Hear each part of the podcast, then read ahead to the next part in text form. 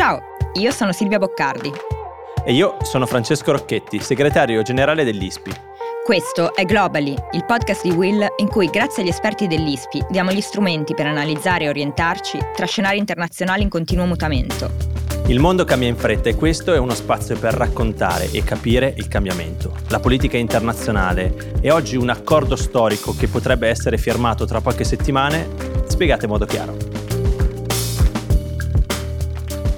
Siamo ancora all'ultimo chilometro perché manca l'implementazione di un accordo politico a tutti gli effetti, ma questo accordo tra Kosovo e Serbia, che potrebbe venire finalizzato a marzo, metterebbe fine a oltre vent'anni di rapporti tesi tra i due vicini balcanici, dopo la tragedia del conflitto etnico tra il 98 e il 99.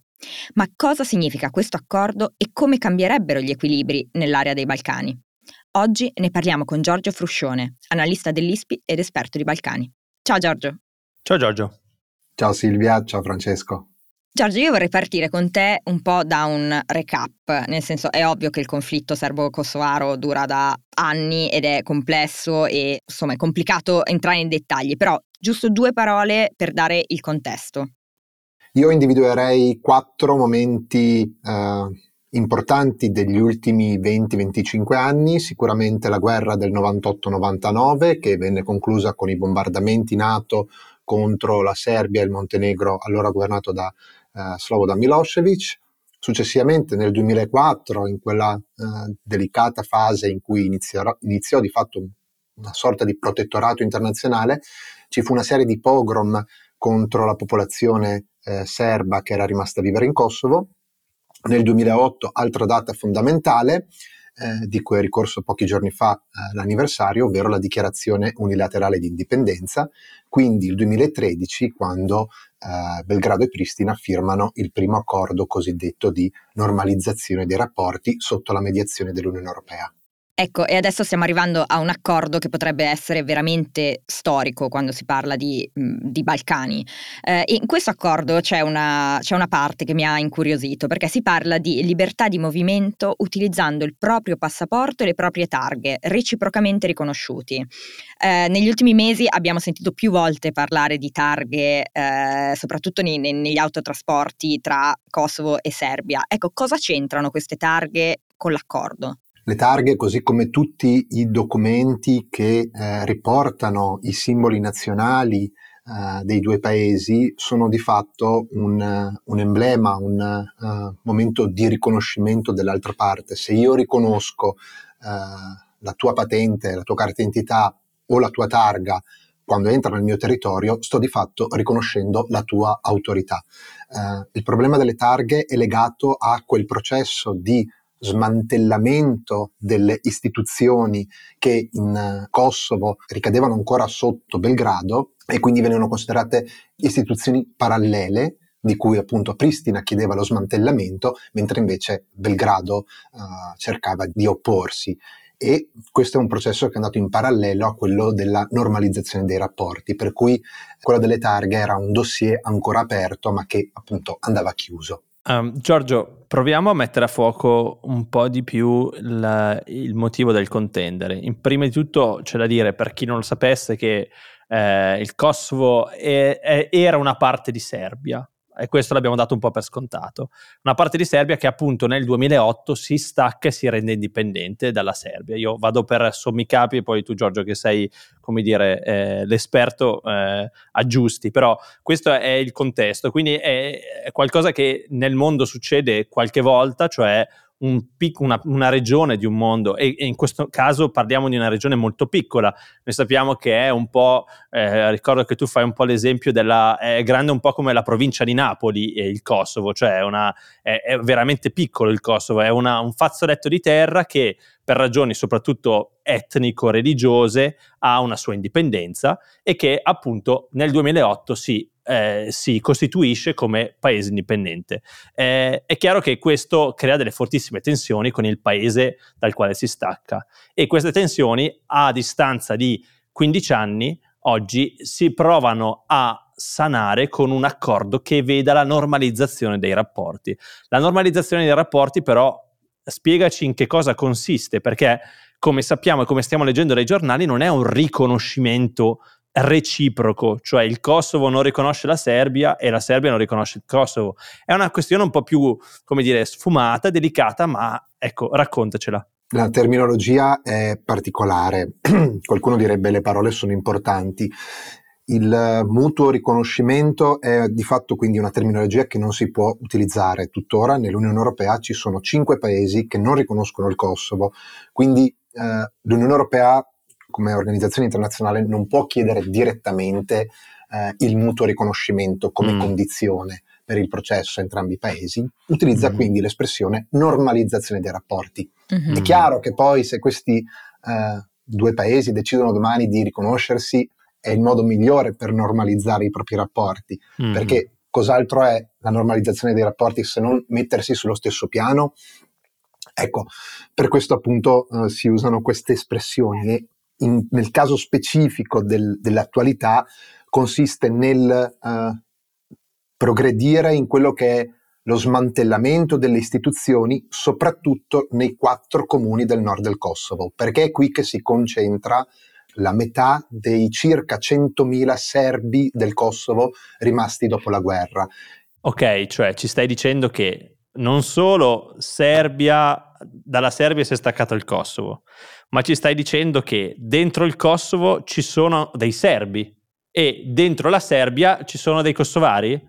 Ti faccio la domanda. E qua c'è un riconoscimento reciproco anche di queste comunità che quindi devono mantenere una loro indipendenza adesso che ci racconti tu, è questo che ci stai dicendo, cioè non è un semplice accordo tra semplice, che già è complesso, ma c'è un'ulteriore complessità, ovvero che dentro questi due paesi ci sono delle comunità, delle minoranze che appartengono all'altro paese. Nel sud della Serbia esistono ehm, alcuni comuni eh, dove la popolazione ha maggioranza albanese, ma al momento questi non sono parte della questione. Il nucleo centrale invece della questione del Kosovo e quindi dei rapporti tra Belgrado e Pristina sono soprattutto i quattro comuni del nord del Kosovo, quindi territorio kosovaro abitato a stragrande maggioranza da serbi, quindi da serbi del Kosovo perché è la fonte, diciamo, delle principali problematiche, eh, soprattutto degli ultimi mesi, perché qui Belgrado ha ancora eh, le proprie istituzioni, qui si utilizza ancora il dinaro serbo, qui circolano le targhe eh, serbe e coloro che utilizzano le targhe della motorizzazione kosovara vedono la propria auto bruciare o atti di intimidazione, eccetera.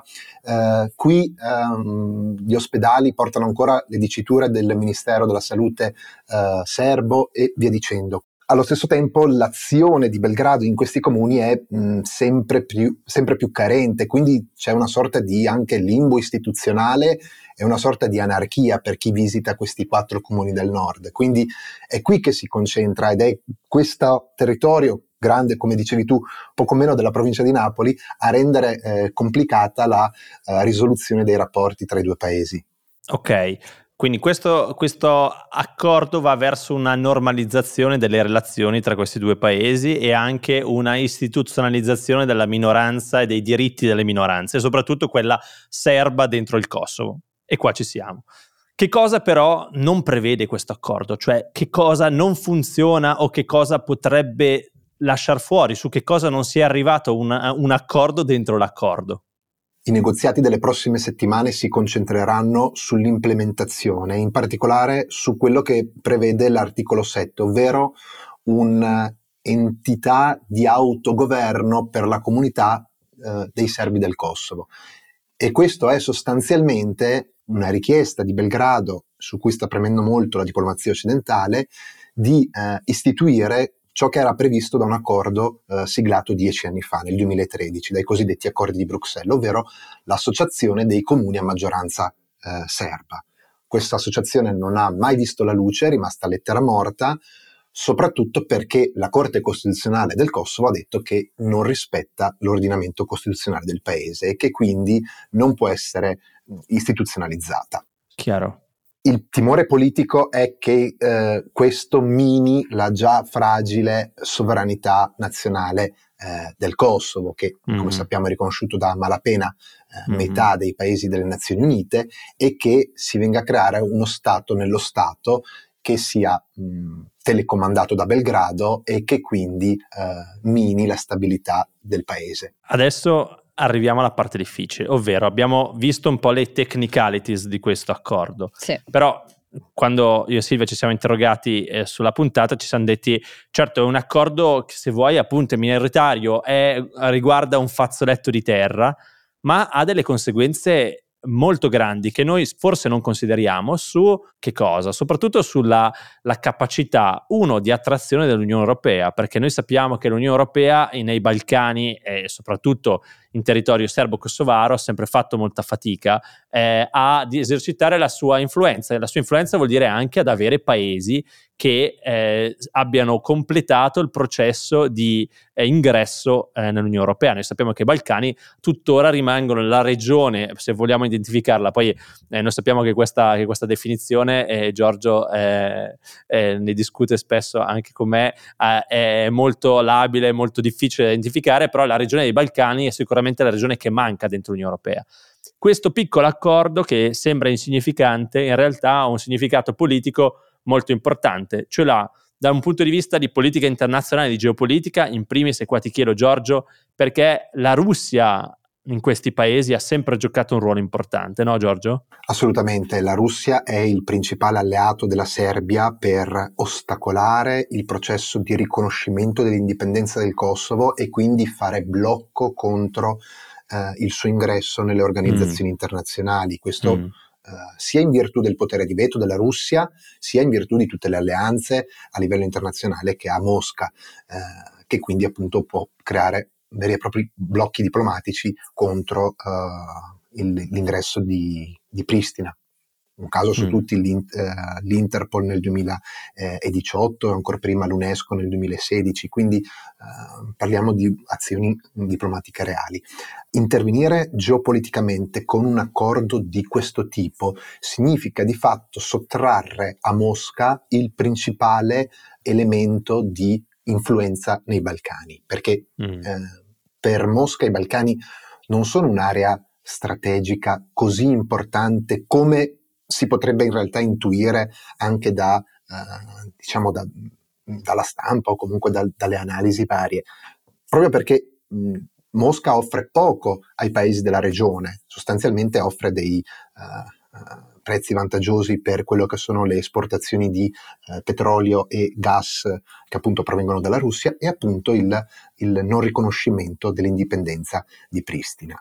Sottrarre questo dossier importante alla Russia significa esercitare un ruolo molto assertivo da parte dell'Unione Europea e quindi creare una maggior coesione a livello europeo e far fare un passo indietro alla Russia da una regione che invece considera comunque un'area di sua tradizionale influenza.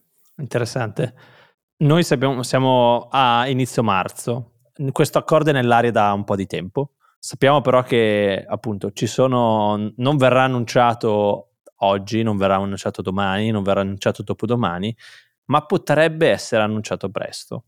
Diciamo potrebbe perché questi accordi eh, sono eh, sempre, eh, e l'abbiamo letto eh, in, queste, in, questi mesi sui giornali internazionali, sono sempre condotti sul filo del rasoio, con il rischio che saltino, con il rischio che i conflitti si riaccendano.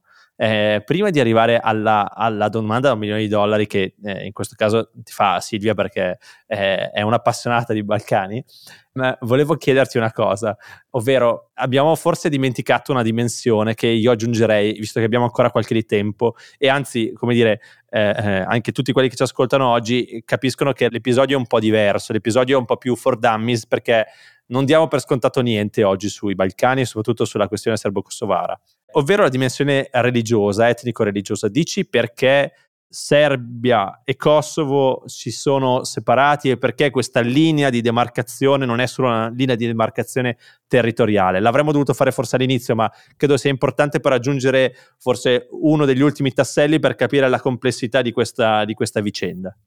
Quando all'inizio mi avete chiesto le date importanti, probabilmente ho dimenticato la più importante che riguarda il dossier del Kosovo ed è 1389, l'anno in cui eh, diciamo, eh, la battaglia sulla piana dei Merli, che dà il nome stesso al paese Kosovo, in cui sostanzialmente eh, l'impero ottomano sconfigge l'esercito serbo e inizia la propria occupazione nella regione.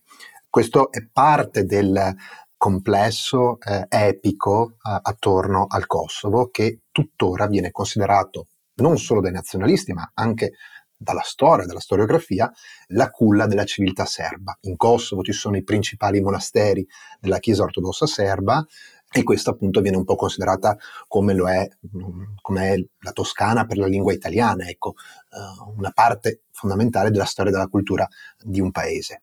Questi monasteri, tuttora esistenti, in parte danneggiati durante la guerra, sono tuttora proprietà della Chiesa ortodossa serba e cosa molto importante, rappresentano per esempio i, i patrimoni UNESCO della Serbia, alcuni dei patrimoni UNESCO eh, della Serbia. Il Kosovo non è dentro l'UNESCO, quindi questi patrimoni sono al 100% della Serbia. Qualora questo accordo incentivasse l'ingresso di Pristina in alcune organizzazioni internazionali come l'UNESCO, la domanda che mi faccio è che ne sarebbe di questi siti non nel senso che temo che vengano distrutti, usurpati, eccetera, ma diventerebbero siti del Kosovo, rimarrebbero siti della Serbia. Questi sono timori che, diciamo, esistono a livello locale e che infatti vengono inseriti dentro l'accordo accettato dalle due parti e che però, come verrà applicato, deve ancora è tutto da, da, da vedere. Ecco. Per cui questa sarà una fase molto delicata nei negoziati.